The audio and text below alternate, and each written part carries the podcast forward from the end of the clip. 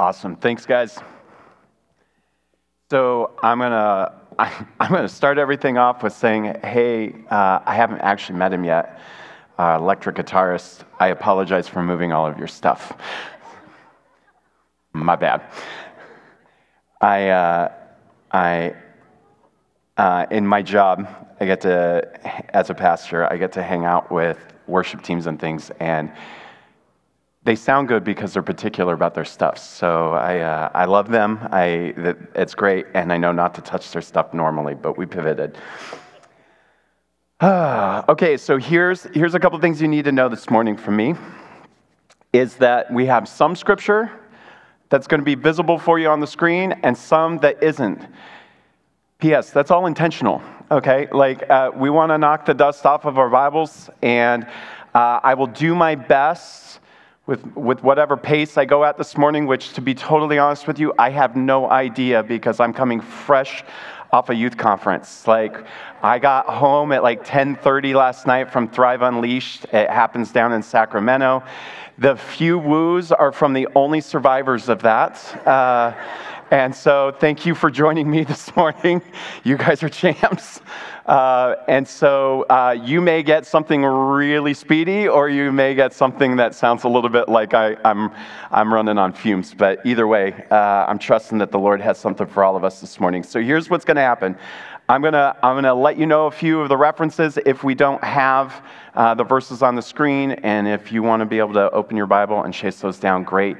I do know at one point today, you will not be able to flip your Bibles open fast enough.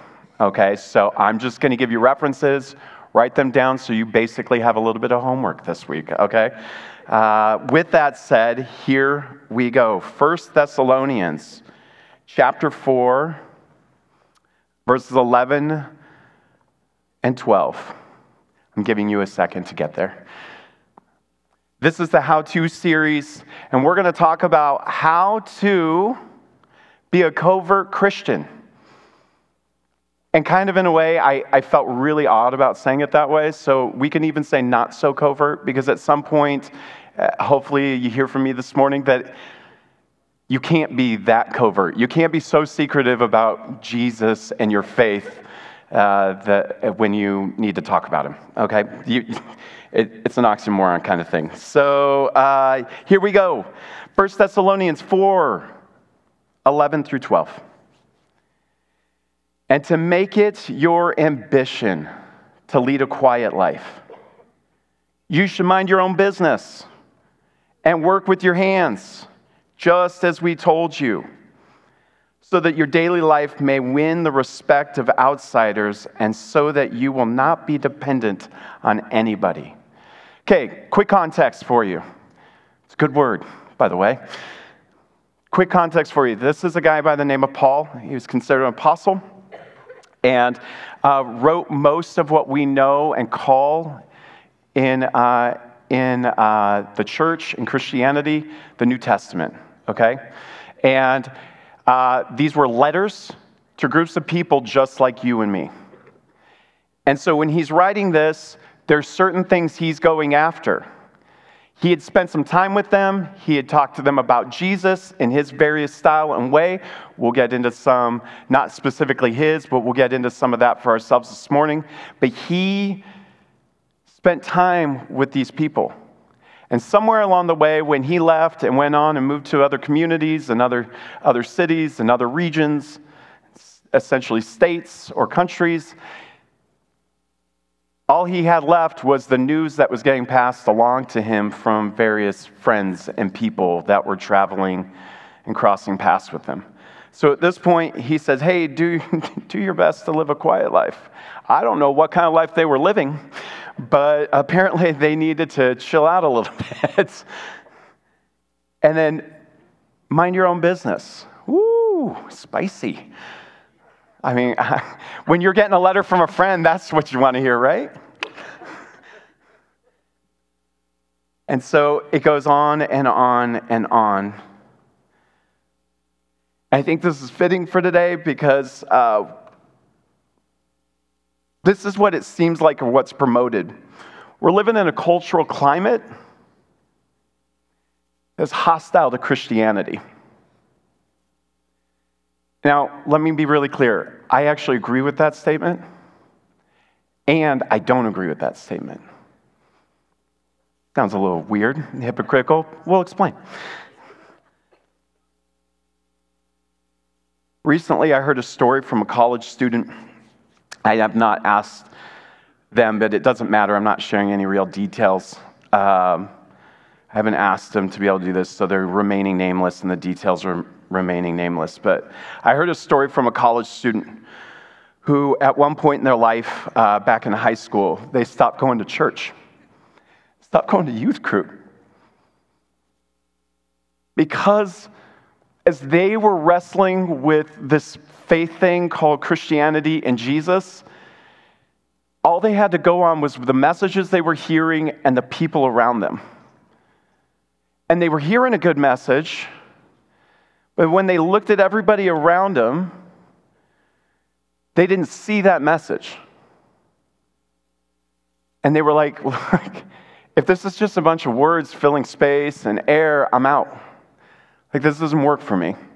Like, I want something real, I want something tangible, I want something authentic. And so for a while, she, she, she was out. Now, God, in His amazing love, has helped her navigate her way back in and into some real, real faith and some, some real relationship. But there's a chance it feels like, from our perspective, that we almost lost her. Because a bunch of people weren't living this thing out for themselves.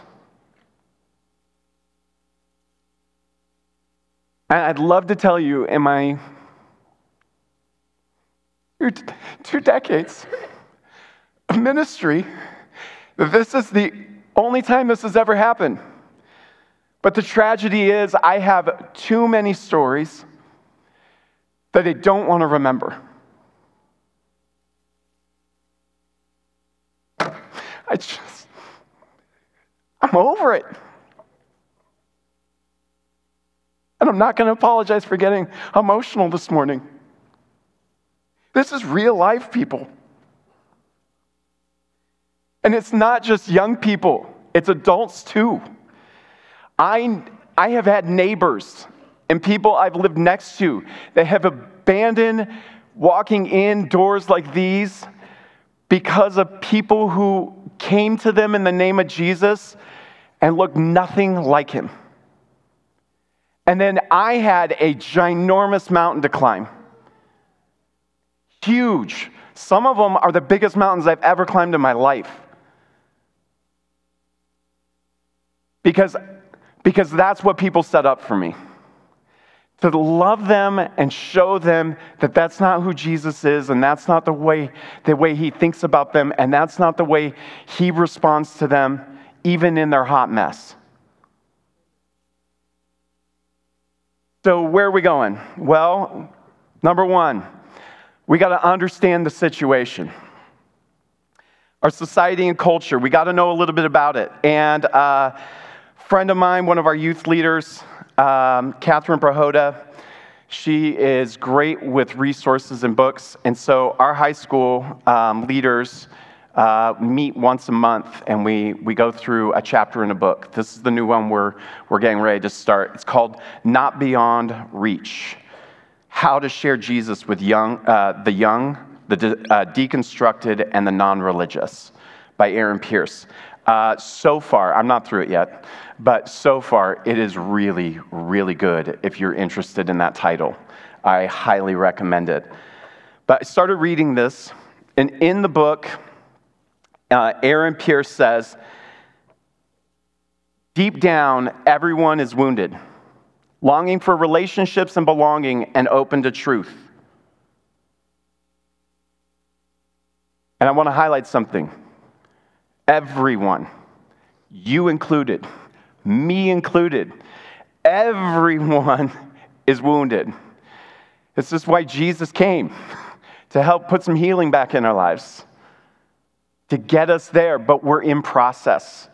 And so when we're talking in terms, if you, if you walk with Jesus, if you have relationship with him, you're following, and we're talking in terms today of those that are in our lives that don't, We have got to, we got to change our perspective. We got to get over this.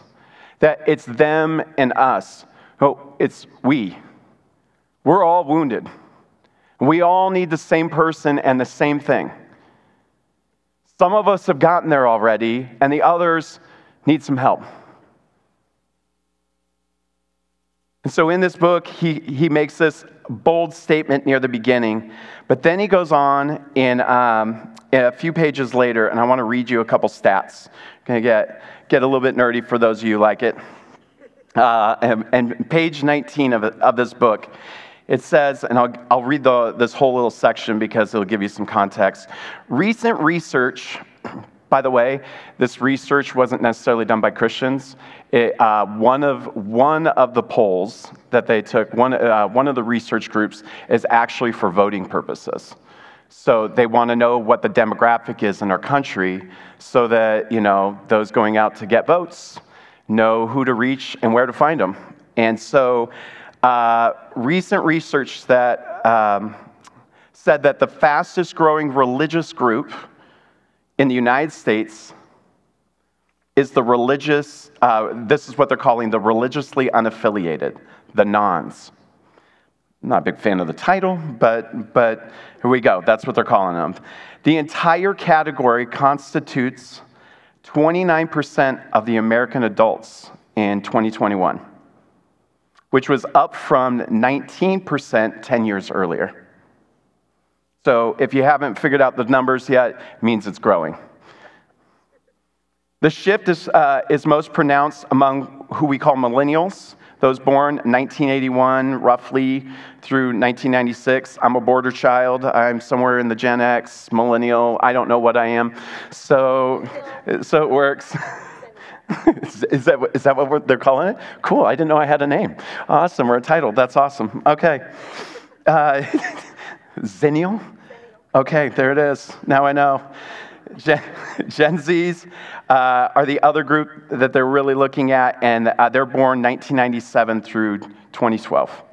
According to this new study, 38% of millennials were nones in 2016. Just six years later, 44%. Do the math, it's, I had to, it's 6%. Gen Z, listen to this one. P.S. So if you, if you haven't figured out the, the, the, the, uh, the decades here, you got uh, Gen X, whatever I am, Gen Zennial, all right, and then millennials, all right, and then Gen Z, and then we actually go back to Alpha, which are like fifth grade now and, and younger. So, anyway, here we go. The next group, so you got the millennials, now the next generation that's coming up, here's where they're at. Gen Zs made up 39% of the nones in 2016, and that has now gone up to 49%. Is almost a 10% jump in six years. So if, if, you're, if you're picking up what I'm laying down, there's a trend.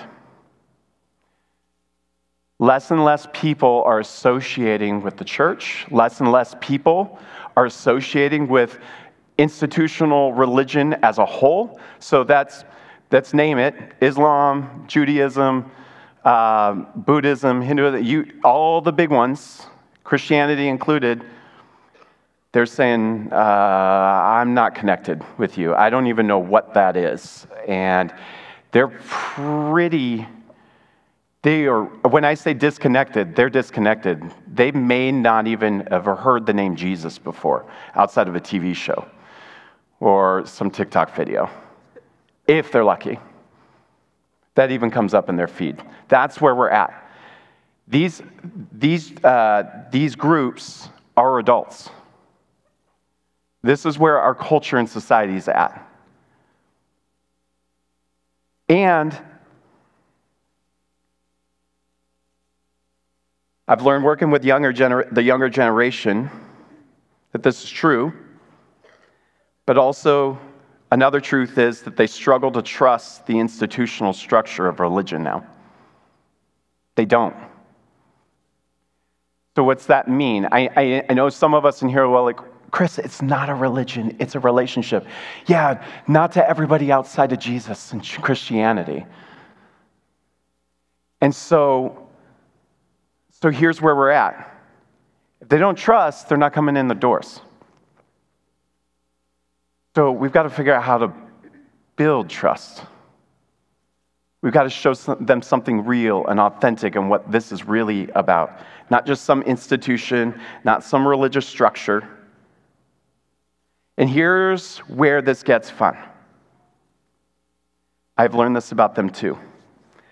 They do respect, you ready? They do respect authenticity and consistency of a faith based person's life. That should give us hope. It should give us a ton of hope, at least if we're living out our faith. If we're going to invite people to church, then we're going to have to accept. Uh, sorry, let me read this uh, the way I wrote it. if we're going to invite people to church and they're going to accept that invite and come here, and I mean neighborhood church, our hospitality and our genuineness better match what the, the persons who put the invite out.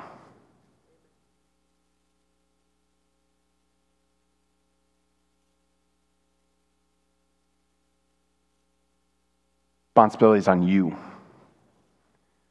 If I give the ask to my neighbor and they come, I'm putting a whole lot of trust in you. That when they walk through this door, they're going to encounter the same Jesus that, that's inside me.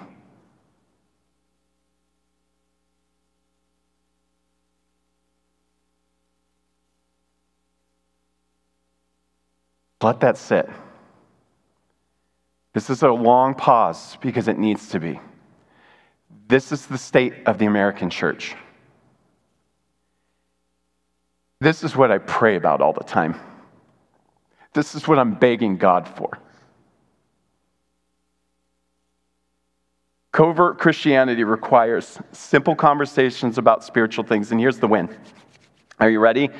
Society and our culture are actually having all kinds of spiritual conversations. You know how I know? National championship for college football. All right? I was really invested in this because my team, University of Washington, go dogs, um, they were in the Natty uh, against one of my, as I was raised by my father, one of our all time nemesis, the University of Michigan.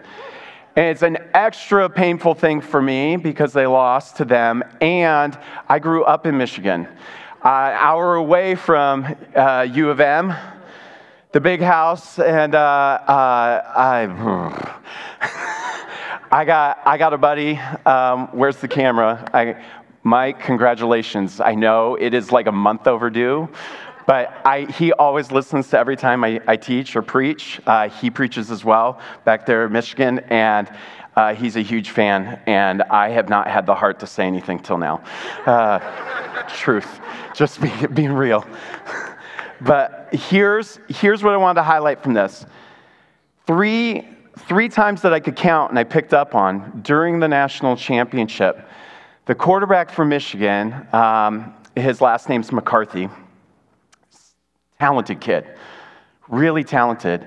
They highlighted his routine before the game uh, before his game starts. So what he does is he goes to one of the end zones and sits down at the goalpost, crosses his legs, puts his hands out on his knees, and begins to visualize his game that he's about to play. His visualization, hard word for me, He's believing as he visualizes it, he's literally creating a new reality as he's sitting there, that he's already, he's already shaping the future. Not just like, hey, I want to encourage myself and I'm getting focused. He's literally believing he's shaping the future. How do I know this? Because they talked about it three different times in the game. I didn't even know that. I was like, oh, this is the only place, that is the only place I've received this information was from the game. They at one point flash back in between plays and they show him sitting there doing it. And, and they said, and then he goes into a meditative state afterwards. People, that's spiritual. It is. Like it's full on spirit, spiritual stuff. Whether, whether he considers himself religious or not, that's not the point. He's doing a spiritual act. And, he, and he's doing it in front of the world. And not just him, there's a lot of people. But the commentators highlighted it. It's become a part of the conversation and a part, it's interwoven into our lives and it's coming out all over the place. So if we're feeling hesitant to have these conversations, we don't need to be. Everyone else is having them.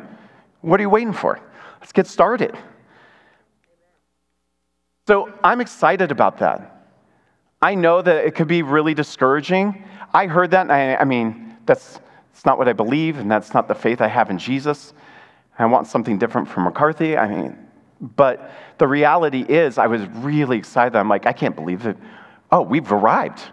We're having spiritual conversations all over the place. Sweet. The, the door is open. I'm running through it. Let's go. So here's what we need, though, to make that move, okay, is to understand the power. So we've understand, we're understanding the situation now. Now we've got to understand the power. This part is so important. The importance of us sharing our faith and life with others is covert Christianity. There's a book uh, that I heard about, and so I'm being very, I'm very, uh, very open about this. This is a book that I've heard about on a podcast that I can't wait to read, but I'm not ready to recommend because I haven't read it yet, okay? But it's by a guy by the name of John Mark Comer. It's his new book, and it's called Practicing the Way. The book is about uh, the lifestyle of followers of Jesus, what has been uh, in ancient times and is necessary as markers of Christ, uh, Christianity and Christians in a world that doesn't know Jesus. And on the podcast, talking about the book, he, he states that uh, in his research for this book, he learned about a thing called stage theory uh, as a way to kind of see the course of a Christian's life. So I think it has other applications outside of our faith and, Christianity, but that he was noticing trends even from ancient Christians, writer like people 2,000 years ago and on about some of these things. And here's, here's what it looks like. Um, and I put the podcast if you're interested in what episode and things like that. But uh, number one, here's the stages he's kind of seen. If you're someone like me who likes the structure uh, kind of stuff, recognition of God. That is literally the point and place where we come to salvation, what we, in terms of the church, call salvation, where we meet and begin a relationship with Jesus. So that's number one. Number two, life of discipleship. It's not a one and done deal at that moment. If you didn't know, I'm letting you in on it now. That with Jesus, the ex- if there's any expectation, it's this that you're with Him forever. It's a, it's a lifetime and beyond thing, okay? So, so He wants to do life with you when you have breath here and when you have your breath in eternity. Like, like He's like, let's make this permanent. I love you. And so, life of discipleship is learning how to do life with Jesus, doing things with Him together. Third is this productive life.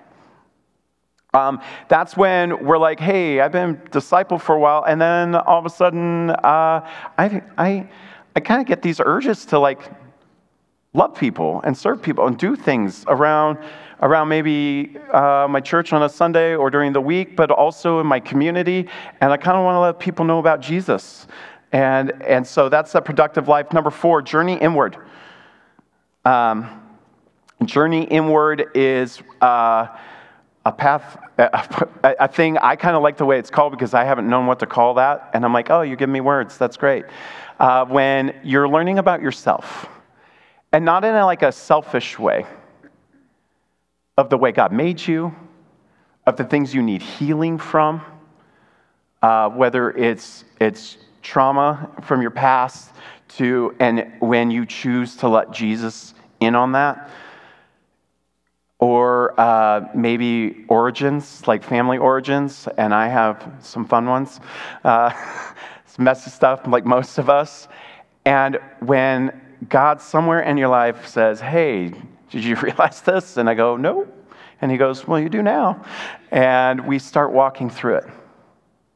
That's that journey inward, they call it. And then journey outward is when you go, Oh, God's got me in this place where now I want to help people do the same thing. I want to walk. It looks a lot like number three, but this is less about, Hey, I'm making sure that I'm doing this and, and being productive and going, God, you're doing it all. like, I'm just along for the ride, but I'll step in where you want me to. Like, it, it's just a perspective shift. And then last, which, God, please, it would be amazing if I could get to this place someday life of love, where everything about you just oozes the kingdom of God and Jesus. Where literally, when people are standing next to you, they're like, what in the world is up with this person? This is incredible. I just want to be around you. I mean, you're a little weird and different, but like, because you're not like everybody and thing else, but this works for me. Like, I don't know why, but I am like drawn in, like there's like a laser beam just sucking me over to you. And that's the life of love. It's the magnetism that Jesus had when he was walking around. All right, so we've got that. And John Mark Comer, uh, John Mark Comer emphasizes that the interaction with God is what moves us through each of these seasons or stages of our journey. So I wanted to make sure that's clear. And have you heard of this guy or seen him before? Yeah, uh, he will be in the Super Bowl uh, next week. He's the quarterback for the, uh, gosh, San Francisco 49ers. That is not a gosh, they're my favorite team, but I, I am rooting for them. So, uh, Brock Purdy. And he's been, in, he's been in the media a lot lately. Uh, he is coming across my feeds all too often. And it's for this reason that I don't know him personally, but he's, the, he said he walks with Jesus. And I put two words up there. This is why, because as I've listened to multiple interviews where he's made these statements, journey is the first word that continues to pop up in all of his statements. The second one, I think he's actually said once, but what he actually expresses and describes is the second word, lifestyle. Here's why I'm highlighting him because one of the few times I've heard rock star status person actually explain the Christian faith the way it really is. And he does it so nonchalantly because I'm like, yeah, it's an everyday thing. It's pretty nonchalant. Like, like he's like, hey guys, like my strength, my ability to do this. Look, I was given some skills. I've worked really hard to hone those in. And uh, those tough moments where I got to stay focused and calm, uh, I spend time with Jesus, and He has taught me the process of that. Like, those are almost verbatim some of His words, and you just go, yeah, yeah, that's exactly the life I'm living. and so I'm trusting that He's walking with Jesus. Uh, I think it's great. But journey and lifestyle, I'm like, I think this is a guy who gets it. And it's nice that he's sharing that with the world. And I'm really glad that he's doing that and he's made that statement. And uh, I have been praying for him and his character and his lifestyle that they match his platform. Because we don't need somebody, somebody else out there whose character and lifestyle don't do that. We've got enough of that. That's why we're climbing mountains. So I am going to say this uh, to us as a family, as a church. Please don't make him an idol for your own sake and for the people you hang out with. Please don't make him an idol.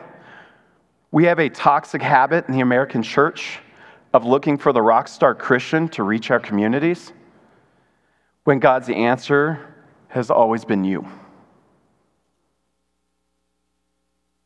His plan is not for him to reach your neighbors, it's you.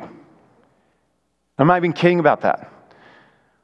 My neighbors My neighbors that don't know Jesus don't care about his faith, they care about mine because I live next door to them. I do life around them and with them. They want to know what it's worth. And like Brock, introducing people to Jesus does not happen without God. Acts chapter 1, verse 8. But you will receive power when the Holy Spirit has come on you, and you will be my witnesses in Jerusalem and all of Judea and Samaria and to the ends of the earth. Why? I'll tell you why this verse is there. Because of the authority God has given you, you can love people. Because of the image God has given you, you can see people. Because of the freedom God has given you, you can hear people. Because of the power God has shared with you, you can do all things through Christ. We have impact because of Jesus' presence and work in our lives. The work God wants to do is a perspective shift for us, so buckle up. We've got a few minutes, and I'm going to try and go a little bit quicker here. But I want you guys to see this.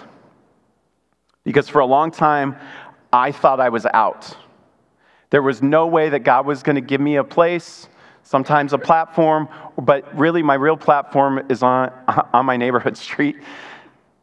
And I thought, there's no way. There's no way people, eh, no way God's going to work that out because of my imperfections, my weaknesses, my mistakes,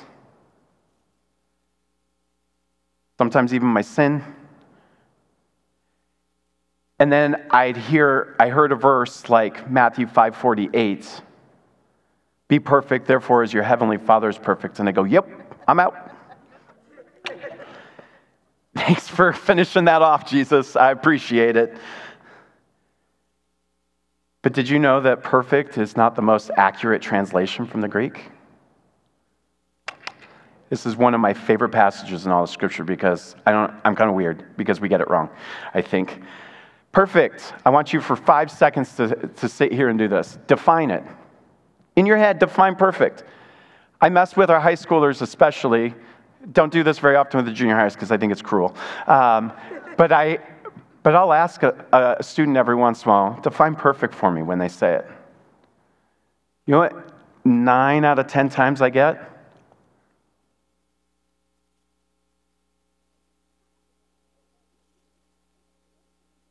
Yep.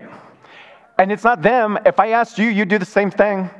Like, that's, that's for most of us. I, I'm, God, if I were a bet man, I put some down right on the stage and go, someone give me the definition of perfect. And here's the embarrassing part for me.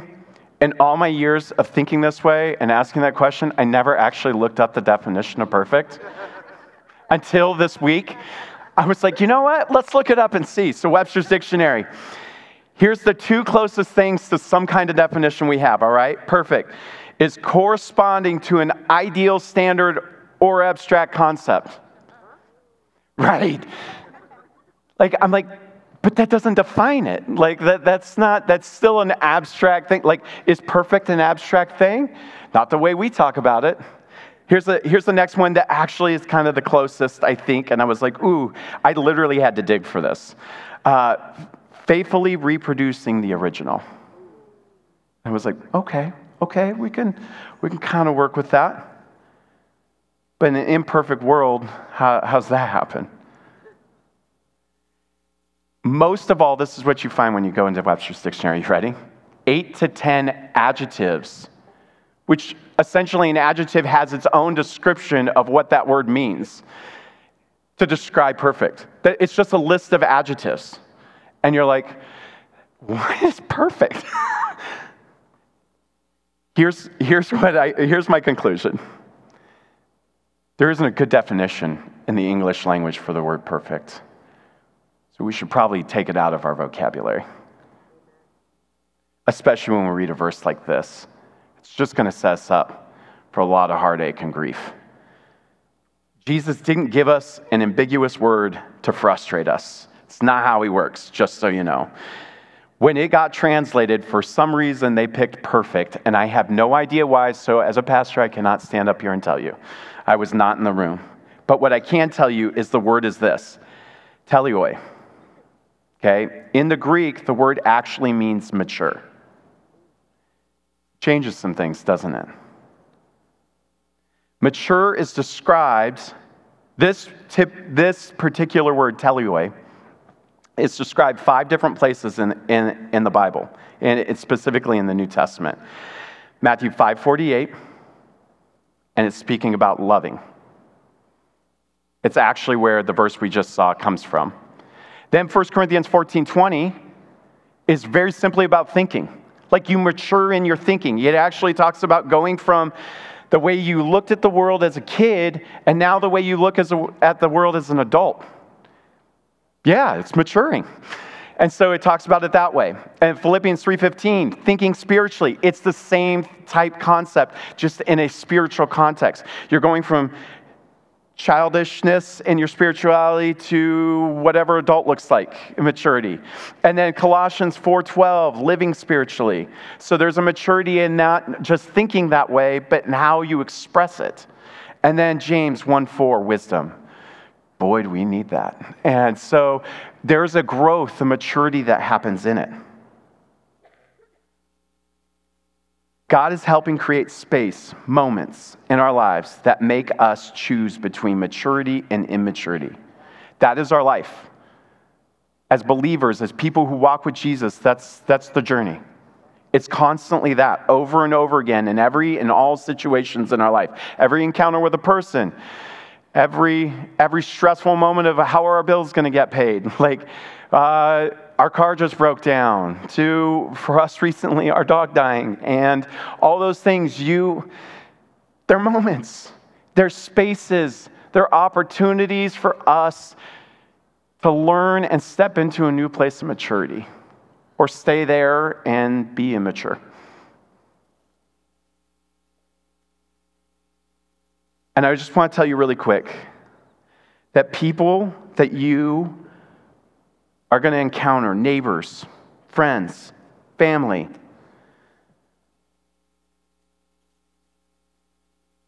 That are looking for truth, that are open for truth, and are having spiritual conversations, but they haven't found Jesus yet. According to our American definition of perfect, they don't need us perfect, they need us present. Not fully mature, but present. So, this is what leads us to understanding the approach. The goal isn't to get someone to church.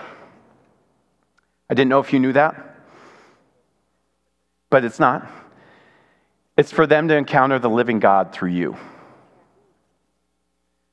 My wife and I regularly, we do regularly have conversations about our values and purposes in life and how that looks like being ambassadors as uh, 2 Corinthians chapter 5.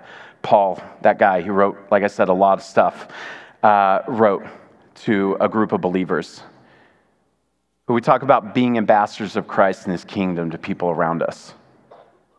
How does that work? What pivot do we need to make? How, how can we love on that person?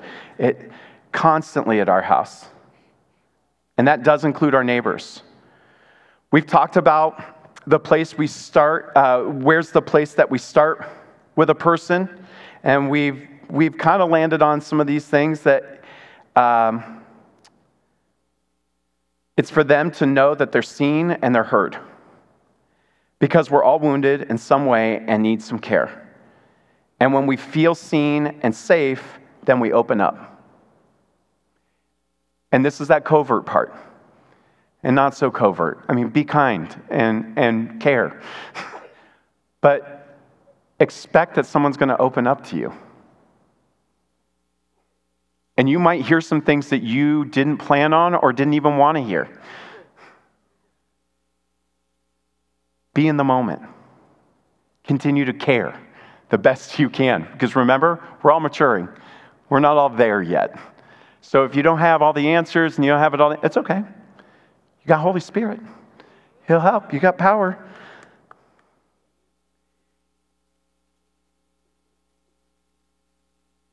So when they open up, that's when we care for them, the way Jesus did for us and does for us. And so without knowing, so without knowing it, I've had moments where I went, they're having church with me. they don't even know it. They're encountering the living God through me. This is amazing. I want you to have the same experience. This doesn't have to be complicated, and I'll prove it. My wife and kids, not me, I was out on these, these, these couple things. My wife and kids, over the last few years, uh, have found fun ways to love our neighbors. Uh, one, one seven in particular, they actually just moved, so uh, they're no longer in Chico. But, um, but during, during the pandemic, uh, they collected Easter eggs, and uh, uh, on I can't remember if it was the night before or Easter morning, one of the two, but they went and in the because we have access to their backyard, uh, they went and we're neighbors. It's so it works sometimes. And so we went and uh, they went and uh, divvied out Easter eggs for the kids. Why? So they could have fun in a really hard season. And on uh, their son's birthday, as a fun surprise, they just went and bought balloons and tied them all along the fence.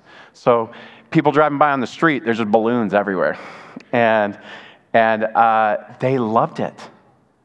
It was like, honestly, to me, I'm like, I complicate things. I'm like, you, these people have gone crazy over this. They, they were seen, they were noticed, especially their kids. You love, and Andrew says it all the time. Our pastor, like, you love people's kids. You're loving those people. You're loving, you're loving the parents. You're going straight for their heart. The motivation wasn't to get them to church.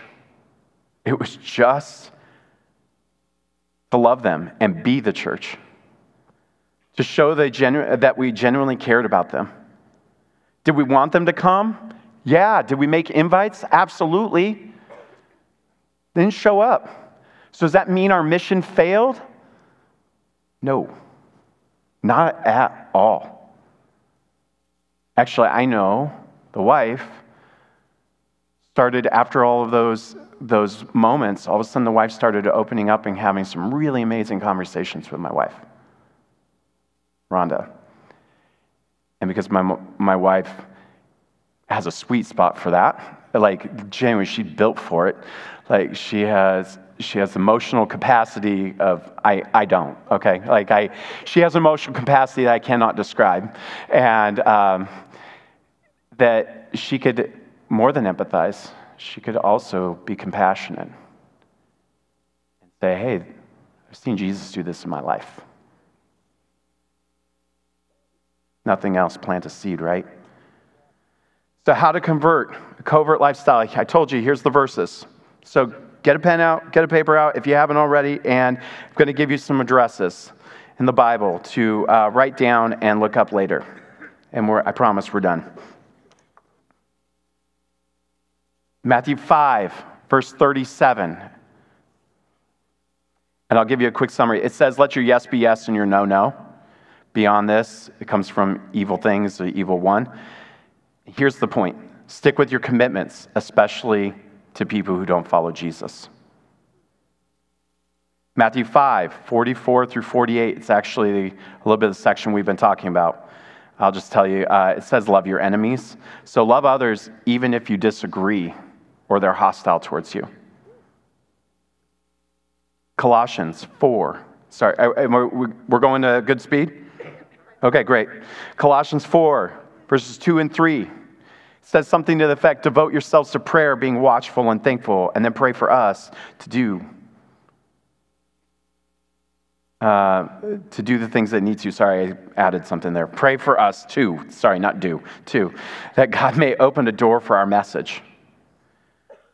So pray, but also we need to have this awareness that we need discernment and know how, uh, on knowing the right kind of words to the type of people we're in front of. The type of people we're in front of. There's all kinds. I'm a certain way, my wife's a certain way. I want you talking to me differently than you talk to my wife because I won't understand it. All right? Colossians 4, verses 5 and 6. Be wise in the way you act towards, as it got translated, outsiders, but just people who don't, don't walk with Jesus. Make the most of every opportunity, and then it goes on from there. So understand the moment, be more interested in them than yourself, be interested and authentic. Uh, sorry, be interested and authentically interesting. You'll see it in the last part of that verse. In Galatians 6 7, don't be deceived, God can't be mocked. A man, woman reaps what they sow. And here's a, here's a strong word God is not to be blamed. Listen, if you're harsh or argumentative because of, usually it's these top three things money, politics, and religion, don't be surprised that the other person isn't interested in, in what you were, uh, sorry, isn't interested in what you were saying or the, or the conversation you're having. I've learned from mistakes. If you aren't listening to understand, don't be surprised that the conversation just dies out. We reap what we sow. Galatians 6:10 As we have opportunity let's do good to all people and especially those in the family of God. When there's an opportunity let's do things with the good of others in mind. And not just for our church family the way we do things with our people here in terms of like being good and, and blessing people and loving them, great. If you do that, you've got all the practice you need to go do that with people who don't know Jesus. This was your training ground. Well done. Now you've matured, go bless some people who don't know Jesus. So we got to understand the situation, the power, and the approach. I am thankful for whoever did the Amplified Bible. We're going to leave it with Jesus' words, but from the Amplified version, check this verse out. It's the one we've already seen. This is Matthew 5:48.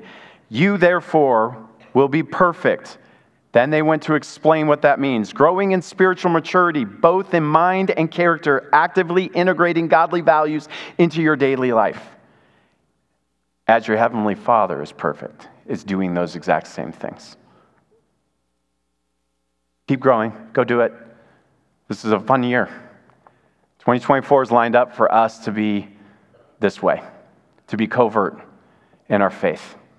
So, love you guys. Thanks for hanging with me. Um, prayer teams, if you guys can come on down. If you need prayer for anything, we'd love to pray for healing. But um, if there's you need wisdom in a financial situation, if, if, if you need more discernment and wisdom in your life, Lord, mm, come on down. We'd love, we'd love to partner with you in prayer. These people um, that come down here and pray for us, that they're not judging, they're helping. They're like, I want to partner with you as you are advancing the kingdom into this world. Or right now, just hanging on. Come down, get some prayer if you need that, want that. With that said, let me pray for us and get us out of here. God, thank you so much for your grace, for your, uh, your, your mercy, for your patience, and for your encouragement. Jesus, I don't know why we made a funny, a, a ridiculous word out for maturity. But I'm so grateful that when you look at me, you see a good man who's a work in progress. And you're like, dude, just keep going. Just keep going. And so I'm telling you in front of all my friends and family, God, I'm going to keep going. Because somebody spoke into my life about you and changed it forever. And I want to be that kind of person for other people. So, God, would you, would you challenge us, convict us if we need it? Would you um, remind us and move in us to be all of us here, to be those people to this community And when you give us a platform for beyond it, that we would just say yes and embrace it and have fun on the journey with you. Would you give us that? Would you grant us the perspective of growing in our faith in maturity and that it's a journey and it's a process? We just need to just keep going, to keep loving people the best we can. In Jesus' name, amen. All right. Have a great Sunday and uh, I guess go Niners.